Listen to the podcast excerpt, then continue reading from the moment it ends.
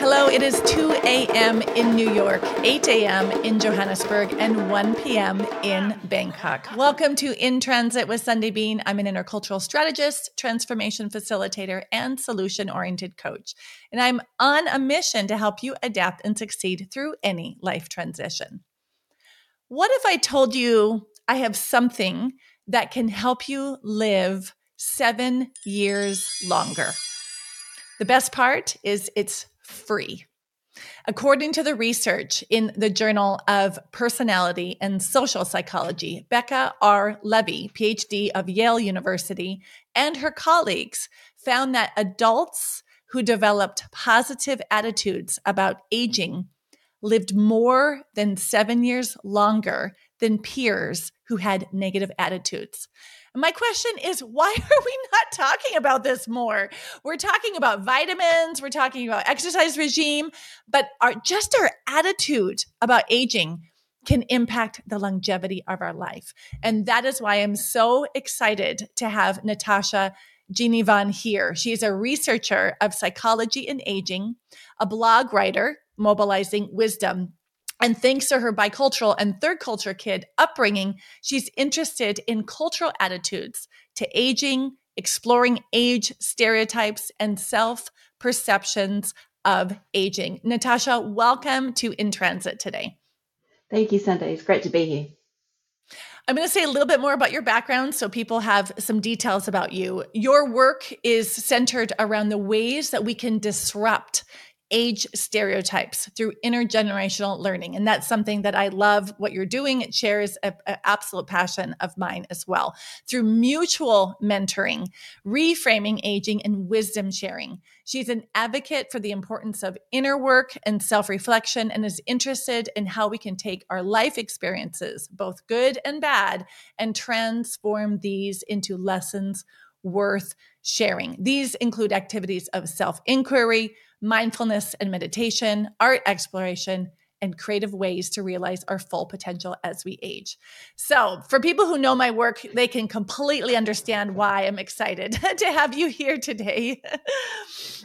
so, you certainly mean business when it comes to understanding our attitudes to aging and how it impacts our lives. I am so curious. How did you even come into this area of study? Yes, so interestingly, I went through a transition in my 30s and felt like I needed something a little more. I used to be a designer in fashion and product development in my 20s. After I had hmm. my first child, I was interested in researching psychology. I'd always been quite interested in, in that field, and I returned to studies at the University of New South Wales and took up psychology. And my very first project was on implicit attitudes to aging and we mm. looked at the um, the implicit association test as a class, and we all sort of took it as an experiment, and then we observed the score together as a class and recognized that we all tend to have these implicit biases around aging. And I was mm. curious to know whether a cultural background had a difference. And I come from two different cultures. My dad's Australian, my mum um, grew up in the Philippines. So I have a sort of Eurasian heritage, and on my mother's side of the family, it's very kind of intergenerational. And so I went home and I took the implicit association test separately and observed my own individual score, and I recognized that it, it sort of deviated from the mean, and I didn't seem to have as strong a preference for for younger um, as the group class, the group sort of average score. Um, and that so that immediately I became fascinated with why culturally we do, as collectively, have a preference for young, and we tend to, because of that, diminish ourselves as we age, and older people, and old is something that's, you know, not really um, considered attractive in Western culture. And I think things might be shifting a little bit here and there, but overall, we still have some quite, you know, pervasively ageist kind of attitudes, I think. Mm-hmm. I find this so fascinating. So we, you mentioned Western culture, and maybe you can't do this, um, you know, without over generalizing. But I'm curious what you know about how do cultural attitudes to aging differ because when I, as an interculturalist, when I think about, let's say, a preference for hierarchy, we have cultures that ha- give p- power to hierarchy and others that you know focus on equality. So age is also on, on the hierarchy. And I noticed, you know, living in West Africa, that you show respect to your elders, and it is it's very much high on the hierarchy. So I'm curious. I mean, I have so many dirty intercultural questions right now, like the intersection between aging attitudes and hierarchy orientation and all of that. But just generally, what can you say about what you've noticed um, about cultural differences to aging? So, the focus of my main research that I undertook in postgraduate studies later, when I when I did my PhD, and I really um, explored predominantly Anglo, but from the Australian, you know, perspective, uh, attitudes to aging, and then you know went over to the Philippines and did some field work there in collaboration with the University of Philippines, and um, I also did focus groups with younger and older people in both those cultures. And what I found was that younger people in the Philippines do, you know, from the moment they're sort of um, can speak, they're given terms to uh, preface that before they um, speak about their either a cousin or a brother or anyone who's older, not just sort of aunties or uncles, but even older brothers and sisters who are only just to just to keep in mind that you know that they're a bit older than you and that there is this sort of like respect mm. kind of mm. thing and so it's not really just about sort of thinking older people are better per se it's more about just um, uh, a bit of reverence and reciprocity and all this sort of thing that is very important in these more collectivist sort of cultures and mm. um, you know a lot of sort of people will say oh well you know we we should really strive for equality, which is true. Like that's an important aspect of any culture and any, you know, particularly our Western culture. And I, I think that sort of um, elder respect isn't really about um, not being equal. It's just something about um, group harmony is so important in those really highly intergenerational um, cultures that I think that um, by having this sort of elder respect just keeps things very harmonious and that's what's paramount mm. for those you know intergenerational mm-hmm. ways of living mm. but i mm. think the byproduct of that is perhaps you um, then just tend to be a bit more mindful of how you regard older people and particularly you know the very older types of people mm-hmm. and i mm-hmm. feel like that's perhaps something that's informed my um, attitudes to aging and my interest in in aging. Mm-hmm. But it feels like a reversal of a youth obsessed culture, let's say in the United States, where there is disrespect for people who are older, they are infantilized, et cetera, et cetera. So it, I'm wondering, and this is also, I'm curious about the cross cultural research, if people are treated better um, in those collectivistic cultures, because I know elder abuse is a problem. It's also a problem as well in Australia, right? So um, do you do you see patterns in attitudes to aging and how people are treated? Yes, I mean, I I have to say that like unfortunately ageism and things like elder abuse can occur in you know collectivist cultures and it's known from a recent report from the world health organization that um, you know like one in two people have moderate to high ageist attitudes.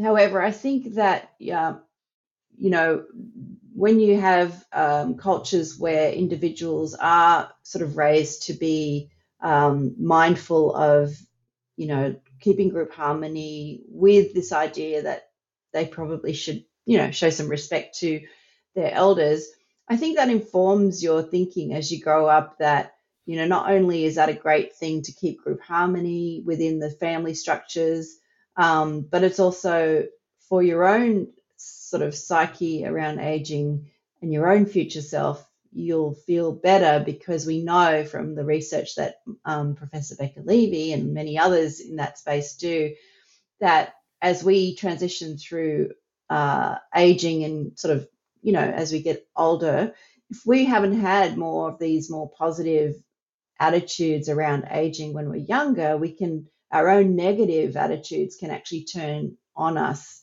as we get older and that's mm-hmm. that's one of the things that we sort of are recognizing now more and more with with the research.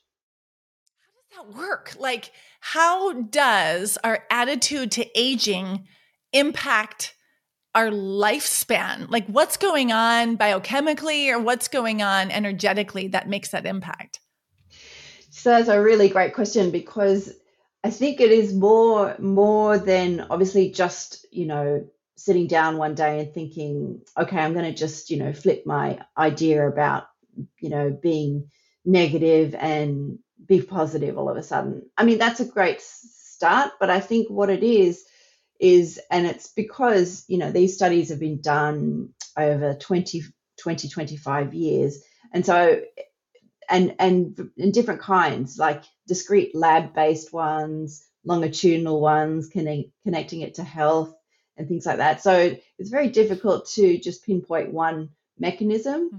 But what what many of the studies um, um, are pointing to is sort of like how powerful the mind is, um, the expectation of the expectation of how you can age can really impact the way you actually age. But I think there's a number of mm. things along the way that could point to why this is probably such a powerful finding. And it's, you know, some studies have found that people who embrace their aging more realistically and positively um, probably tend to pay more attention to the actual things mm-hmm. that help as well, you know, like on mm-hmm. the on the health mm-hmm. side. Um, mm-hmm. and yeah, so so so all of these things um, that can add up incrementally on a daily basis. But really, it's like the um, I've described it before as like the invisible hand that kind of helps you along your aging journey. Mm. Is the really mm-hmm. having those positive um, attitudes, and when I say positive, kind of more like quite positive and realistic at the same time. Real, you know? exactly. Yeah. So here's an example. There's two examples I think about. One, so I'm I would am I a runner? I'm a runner. I run regularly. I'm not not an impressive runner, but I do run regularly. And I know when I was 35, I saw someone running who was probably 75. And I said to myself, Sunday, if you do not get serious about running more regularly, you will not be the person who can run at 75. And not that I will be able to do that, not that you know, that has more value than someone who can't run at 75. I'm not saying that. What I'm saying is for me, in terms of my identity, I would love to be able to run at 75. And because I saw people running who were probably in their 70s, I thought, oh my gosh, this is possible. Is it exceptional? Maybe. And and that is also a bit dangerous, right? That exceptionalism. But I thought, why not? Why why can't I try? And I think the same thing comes to what I'm learning also about sex and aging. It's so hidden, like old people don't have sex, or like, oh, that's gross. Like, are you kidding me? We still are sexual beings yeah. throughout our age. And it might change, but what I'm learning is like, oh, you can have a healthy sex life and it might transform and change. But in in your 70s, and I watched my own grandfather. Oh my gosh, my own grandfather lived till he was 92. And wow. I watched him get a girlfriend. She was like in her 60s, you know, it was a little controversial in the old folks' home. And um, he had this beautiful romance in his 90s, like late 80s, early 90s. And I thought, oh, it's possible. You know, love, you don't stop falling in love because you, you know, you turned 70. And yeah. that because we because it wasn't hidden from me I just have so much more excitement and hope about aging because I think in our media, and I want to hear more about what you, the impact of media on our attitudes.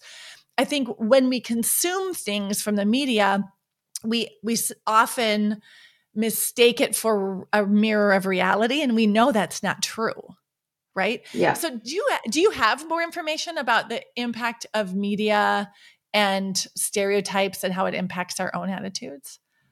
Yeah, I mean, I um, wrote a little bit about that in my research, and I predominantly talk about or focus in on what I describe as the twin prejudice of ageism and sexism in, in media portrayal.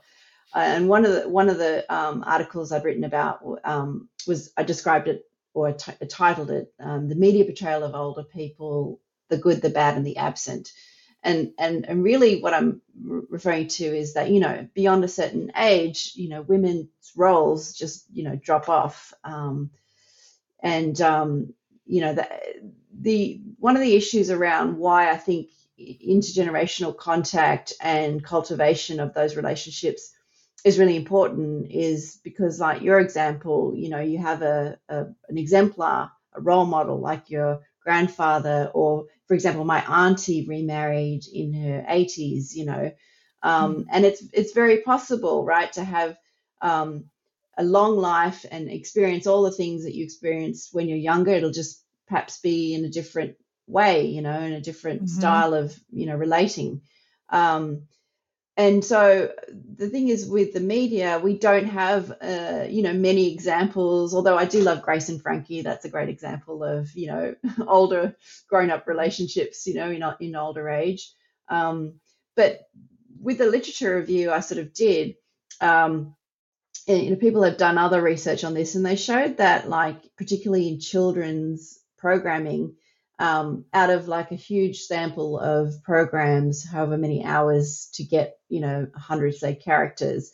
I think it was like between two and seven percent were old or older, for example.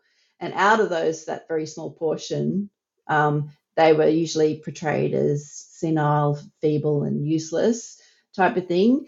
And so kids you know, we're like sponges and absorb everything, social categories, every other category. And as, you know, children enter school, they've already informed, they've already formed stereotypes. And so, and that only becomes worse. And I think potentially with, you know, social media and just the level of media that we're taking in every day, if there's no change in the narrative, and for example, for females, the idea that they are only valuable if they look a certain way and are, and exist between the ages of 15 and 35 or 40 that's not a very you know healthy mm-hmm. kind of way to mm-hmm. think about ourselves uh, as we age right and to have self-efficacy mm-hmm. and empowerment and things like that and and it does impact us because if we're not seeing as you said the reality in in the pervasive media reflecting back to us versions of ourselves that are considered you know, empowering and exemplars, then we're, you know, it does impact us. Um, mm-hmm. And so, I mean, it's not to say men don't experience ageism; they certainly do, particularly in work and you know other activities like that. But but if we're talking about the media, I really feel that women, um, you know, women's um, roles in media are diminished. I mean, we I don't know if this is exactly ageism, but there has been a lot of conversation recently about the Canadian um, television, you know, reporter anchor who, you know, was quote to quote her blindsided and Right. There was reports Lisa LaFlamme. About, exactly. Yeah, Lisa LaFlamme. Mm-hmm, yeah. Mm-hmm. Mm. Right. And we also we all uh, we ta- we had this conversation um, in a recent discussion with Ashton Applewhite in a community group, and we talked about this double bind that women have. For example, the same week the Finnish prime minister got um, blasted because she yeah. was being in her 30s and going out and having fun. Not that you know, how do you how do you show up?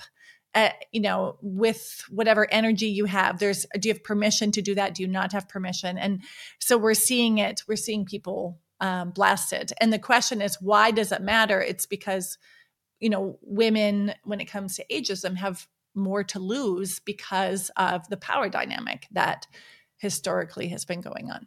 Yeah, absolutely. yeah, absolutely. And even in everyday language, we don't, you know, this is where the implicit biases um, that we're not even sure or realize are there until something's playing out, for example. Mm-hmm. And I was, you know, discussing this recently. I think it was probably in one of my post threads. Um, and, you know, just the language we use when, for example, I was describing um, something, a, a, sort of a lesson when I was doing gender studies when I returned to, to do study. And I said to someone, a male that I know, I said, you know, language is so subtle but can be so powerful. And what if I said to you um, about a, a, a, male, you know, he's that kind of guy, and he said, I've not, I have no idea what you mean. What What are you talking about? And I said, well, what if I said to you about a, a female, she's that kind of girl? And he said, oh, well, we all know what that means, mm-hmm. you know. It's so subtle and yeah it gives me honestly it physically gives me a pit in my stomach. It went from my pit up into my throat because when you said that immediately my body could feel the shame and judgment right? That um and there might be listeners here who are like i still don't get it because it's like you yeah. can't be that kind of girl right? Because then you're easy you're you know you're not to be respected etc and it's like um wow that's powerful when when you frame that the subtleness of the implicit bias. Do you mind sharing what are some of the biases that you've discovered about yourself during your research? Yeah i think um it's interesting because uh I caught up with an old friend who I hadn't seen since I was a child, but she works at the university in a different um, section. And she said, Oh, you know, I saw you discussing aging on something uh, recently. And um, she said to me, she was having a joke with her sister um, in a very like fun, joking, jest way. She goes, "Oh, imagine if Natasha had Botox or something, right?"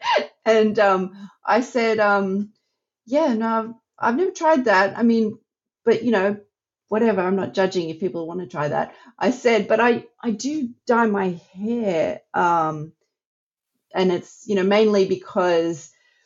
I suppose I've always had dark hair and I'd be happy for it to all go grey, but it's not going grey all at once. It's just like these little bits of here. And so like I, I'm still mindful that um, I'm just, you know, uh, it's just, it suits me to keep it even. Mm-hmm. And when it's at mm-hmm. a point where it's, you know, I can make it more, more sort of less even or whatever, then, um, or more even, then I'd be happy to kind of transition, whatever. And that is actually a really interesting transition for so many women. Like hair is such mm-hmm. a a mm-hmm. massive transition, um, and so it's it's sort of was on my radar radar, and so. Mm-hmm. Yeah, so it's just like, you know, I know what the research mm-hmm. says, but my lived experience is kind of right still well and you have you know? and we see award-winning newscaster again we don't know for sure but it's yeah. there there is and a hunch or a suspicion that potentially because she's gone great, she no longer suits the viewer's tastes. I think that was one of the quotes that came.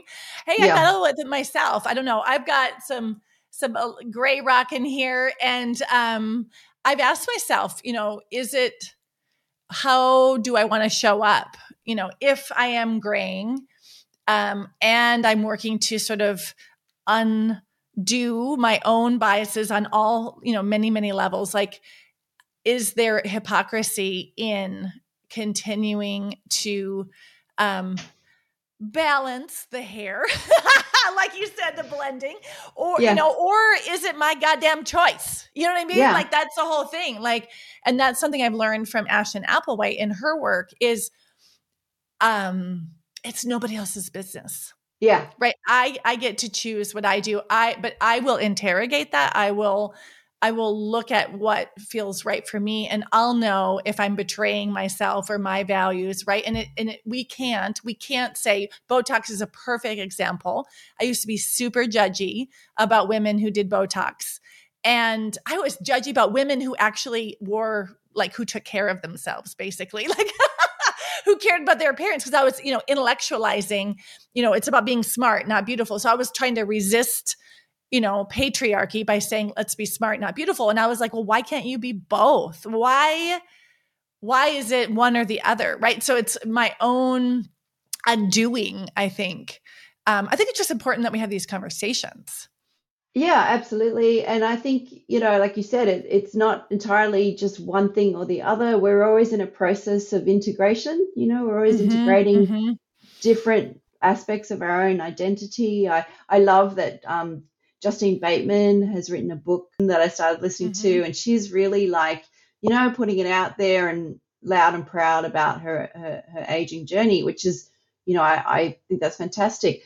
I did see um, a post you know, because I follow a lot of people who are interested in this area. Um, kind of, it was a recent post about Kim Kardashian, and it was a bit of a, a, a you know, having a bit of a dig at her. Um, she she might have said something off the cuff like, um, you know, I, I in my quest to stay young or looking young. You know, if I had to, I would eat poop every day, right? Which is like really sounds awful. And she, uh, a lot of people grabbed onto that and just sort of said how terrible and desperate that is. And and you know, I was asked for some commentary on that. And you know, I think it's like there are extremes that people feel like we've been socialized to think again about that narrow band of what's beautiful and what's valuable for females to be. And so I wouldn't want to like shame someone like Kim Kardashian or anyone who has those sort of like desires to be extreme. I feel like it's more, um, you know, as as Becca Levy points to in her book, uh, it's really the culture that is to blame, mm-hmm. you know, in mm-hmm. terms of what's what we've been socialized to feel ashamed about, you know. Yeah. And so I guess that's kind of when we talk about all these like what are we feeling in our own selves and i know what all the research says i also know what being a woman you know in my early 50s says you know internally mm-hmm. the subjective mm-hmm. mm-hmm. experience yeah yeah and i'm so grateful for everyone out there who is um continuing the conversation, challenging norms. Um, I know that takes courage. It, you know, staying in line with a culture is important. Uh, it could be even uh, critical to your life, depending on which cultural context you live in. So I don't want to diminuate the critical nature of conforming to a culture in some contexts, right? Because it yeah. has huge, it could have financial implications on you. Yeah. It could impact your life, your access to your children. Like, really, I don't want to minimize that. Yeah. And at the same time, I also um, appreciate those who are pushing the edges on cultural norms um, to create more space. Absolutely. You know, I I recognize that, you know, we we live you know, in a world of rich and interesting different cultures. Um, mm-hmm. I was very fortunate to grow up um, not only with two different cultural backgrounds, but my father um, was a diplomat, uh, an Australian diplomat, and uh, he was very, um, you know, embracing and understanding of different cultures. But it is good to have a platform or opportunities to unpack how uh, some of the cultural issues that we swallow hook, line, and sinker can kind of impact our own psychology, you know? Mm-hmm. Absolutely. And I think that's what Absolutely. we, you know, yeah, what we're doing on this sort of, you know, conversation here. Mm-hmm. And so I'm curious, uh, you talked about integration. I, I, what I love about some of your work, you talked as well about transformation. And that's another thing that I, we have in common. Um, I'd love to hear more from you about how you see your work connected to transformation and particularly you talk about purpose. Uh, one of your favorite quotes that you mention is you belong to your purpose before you belong to yourself. Can you unpack that for us? Yeah that's really i wrote started writing this blog mobilizing wisdom um, after i finished my phd looking at cross-cultural you know attitudes to aging mainly because alongside my formal studies that I went returned to I also went on a kind of an inner journey of inner work if you like. Um, and you know like many people had lots of transitions and you know got a divorce in my late 30s early 40s um, and when the world was kind of swirling around me, I'm trying to complete studies. I'm a single parent. I'm. I decided I'd you know go and work out how to sort of calm myself and self-regulate. And I found sort of this you know Buddhist meditation drop-in class, and found that as a way to anchor myself. But it also served as a way to kind of expand my perception beyond my own sort of narrative, my own little personal monkey mind, as some people would would call it. You know. Oh God, I got one of those. I got one of those too. yeah, we all have a monkey mind every single day, mm-hmm. Um, mm-hmm. and so this is a way, just a personal thing, like that I've been able to use sometimes. I mean, I still get overtaken and overwhelmed by the monkey mind every now and then, but mm-hmm. it helps. This is a circuit breaker to help me just drop back mm-hmm. into a deeper level of of being and that combined with the sort of studies that I was doing, which at the time was psychology, but also I was doing some philosophy. And Western philosophy, Chinese philosophy. So for whatever reason, that that cocktail or combination of things came together that allowed me to continue just really expanding my perception and trying to really attune to you know what are some of the subjective experiences and how can that inform this whole really trying to understand self perceptions of aging and personality and all that kind of thing mm. so i sort of did that whole journey and, and continues you know we're always mm. continuing um, but i feel like at certain points it just really converged and helped provide a little bit of insight that sometimes you know people can um, you know can resonate with so the blog is is not i mean i refer to some of my academic research because that's naturally what would happen but at the same time it's mostly just a sharing of that inner experience to you know as a kind of an offering for other people who are in my age group or you know uh, want to understand more about culture and how that impacts different perceptions. And then because it's my research, particularly to do with transitioning through life stages, you know, midlife and and mm-hmm. beyond kind of thing. Hmm. So, what would you, if we wanted people to walk away with one or two practical things on how they can start shifting their attitude to have more positive and uh, ashton applewhite says more realistic right not just positive for positive sake but actually realistic more realistic perceptions of aging what are one or two things that we could do so it would be really um, just to, just to be aware just to start being aware you know um, i think because we are so bombarded with daily messages whether it's social media or um, you know, television or streaming programs, just to start to be aware of some of the language of the way that aging is framed. Mm-hmm. And that's a very powerful thing in itself, you know, to shine the spotlight of awareness on something is incredibly powerful. And then the second thing would be to realize, and I think this is like a lot of what Becca Levy talks about in her fantastic book, Breaking the Age Code, which I highly recommend. Um, is to realize uh, you know she's she's got this abc method the b is like for um, blame blame blame the kind of like the surrounding kind mm-hmm. of culture not in the way that we are trying to um, you know diminish it that we know it's important but that that it can also have its downside so the mm-hmm. downside mm-hmm. is is that ageism is given a pass it's still the mm-hmm. most socially condoned mm-hmm. prejudice right so um, so there's that, and so you you realize that your own negative age uh, attitudes, you know, the ones that we talked about, we still deal with grey hair, all that kind of stuff, is because of the mostly the culture, right? So that we've mm-hmm. internalized that. So once you start to shine the spotlight of awareness on it, and then you realize it's not entirely just something mm-hmm. intrinsic to you, it's something being very powerful influences. Um, and then is to really start changing that in some way to mm-hmm.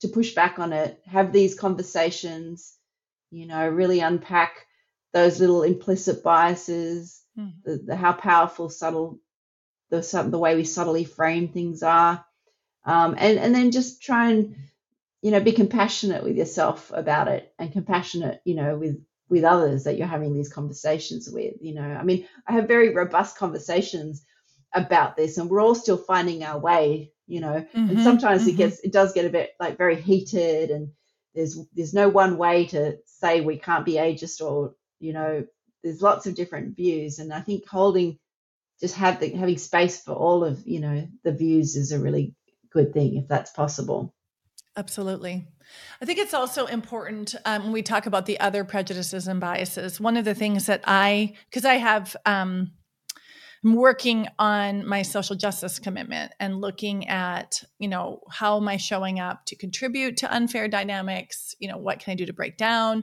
And part of me initially resisted even thinking about ageism because we have other important ageisms where people's lives are literally being lost, right? And yeah. so I, I, I was conflicted at that. And then the more that I read the work, the more I realized that ageism is is like the intersection across all biases um, that uh, when identities uh, this sounds really nerdy like are compounded right when you intersect race and age or your sexual identity and age that then it makes all of those amplified ability status etc so it feels like although i wanted to resist that in the beginning i'm actually seeing an opportunity for a unification um, of awareness for people who might have their radar only on one thing or only on another.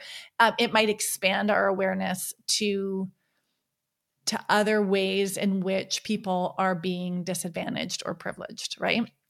I, I just yeah. wanted to say that i think it's important to put that out there in the conversation yeah, absolutely. Um, you know, I think you know ageism is is one of the unfortunately you know isms. I mean, obviously, you know, there's intersectionality uh, with with with race and gender, um, and then also there is unequal aging in terms of you know whatever life trajectory you've experienced in terms of the socioeconomic position that you've been born mm-hmm. into you know so there's all of these um, you know these things that that that come into it. And you know social justice um, is is absolutely important for marginalized groups. Um, and then of course you know uh, we're all aging so that is a big unifying force. So mm-hmm. um, you know if we can kind of uh, recognize um, that the way that we've traditionally been seeing you know older people and the aging population um, and stop sort of really only framing it as negative and recognize that you know realistically yes we we decline in the life course and we eventually die but there's a huge you know opportunity with this longevity we've gained over the last century to bring our attitudes more in line with the longevity we have right? We've mm-hmm. we've grown kind of in terms of the longevity another 30 years over the last century. We're living now to 80 and 90 Mm-hmm. But our attitudes seem to be going in the opposite direction. Yes. Yes. It's so interesting. Oh, there's so much more I want to talk about, but I wanted to turn our attention a little bit to you, if you don't mind. Um, sure. You mentioned about your own personal transformation. And one of the things that I'm committed to is ambitious transformation and transition, right? Our lives are constantly in transit, so many layers, whether it's health or family or profession.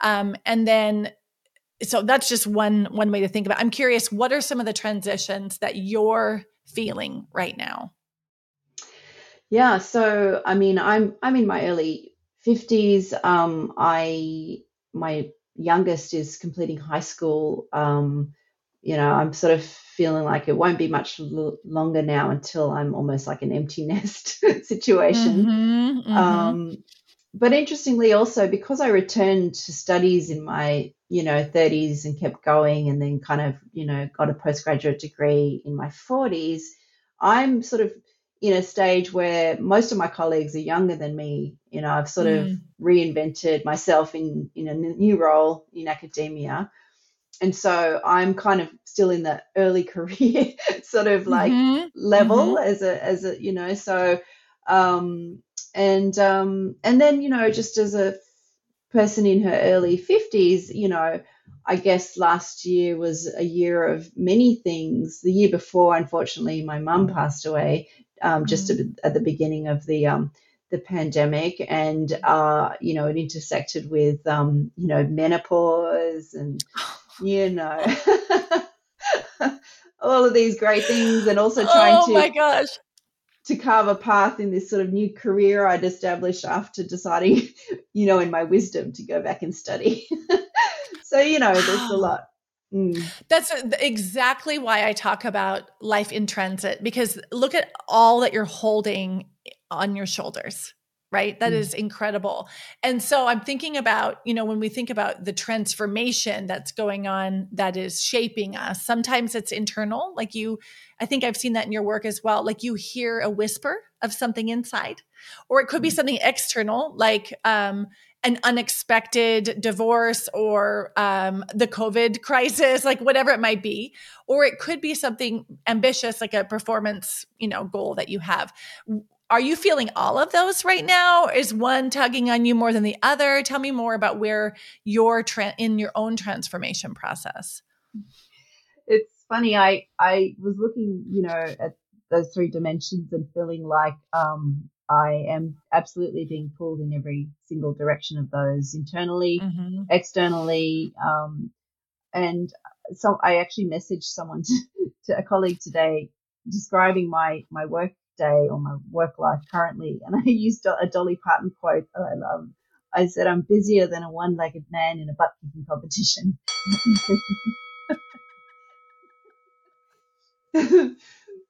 yeah it's fantastic oh yeah. my gosh yeah so that is that's a lot so um th- with all of that in consideration how would you define ambitious right now i mean for me because i am a doer ambitious means doing less actually right mm. so ambitious isn't it has to be outside the scope or scale externally defined you need to define it so what is ambitious for you yeah, it's interesting. I think ambitious for me in this stage of life uh, is is very different to what ambitious meant for me uh, in my you know twenties and thirties. I think it's also many people report you know this as they get older and sort of the midlife and beyond.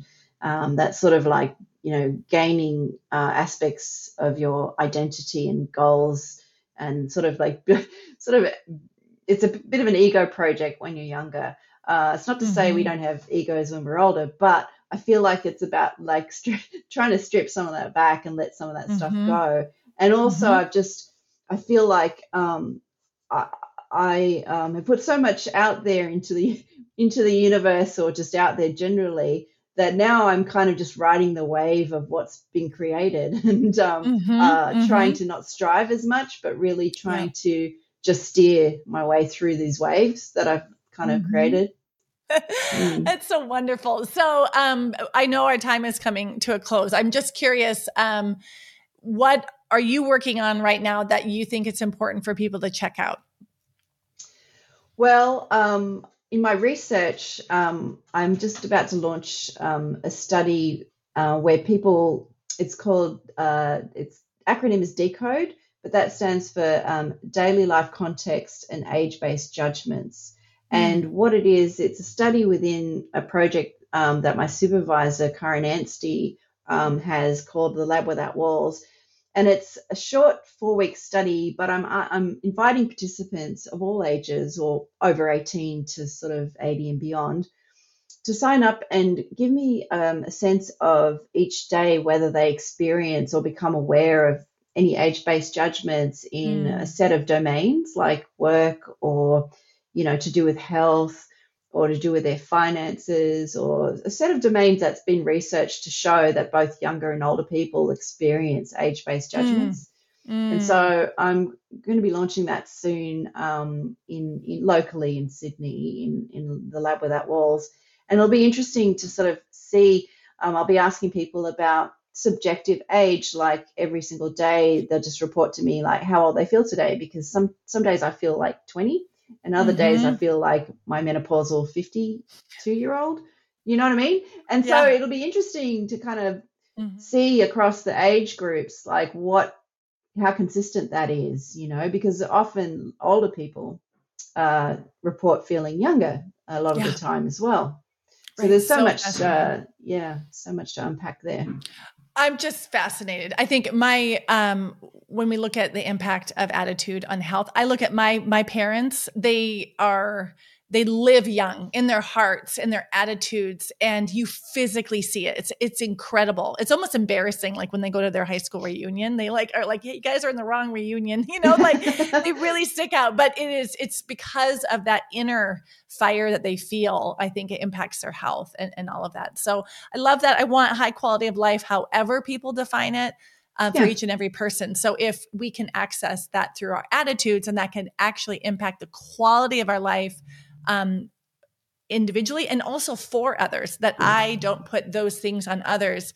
I think it's a beautiful place to start. So, thank you so much for sharing your research and your wisdom. Oh my gosh, this is I oh, just love that. Yeah, it's been wonderful. and my my inner, you know, academic is just so excited to hear about the research. Um, I appreciate it so much. And for those who've been listening, um, I hope you will take away the one thing she said about how powerful shining a spotlight is, that awareness. um, because that can impact then how we're showing up for ourselves and how we're showing up for others. So I will close on one of Natasha's favorite quotes from Mark Twain. The two most important days are the day you were born and the day you know why.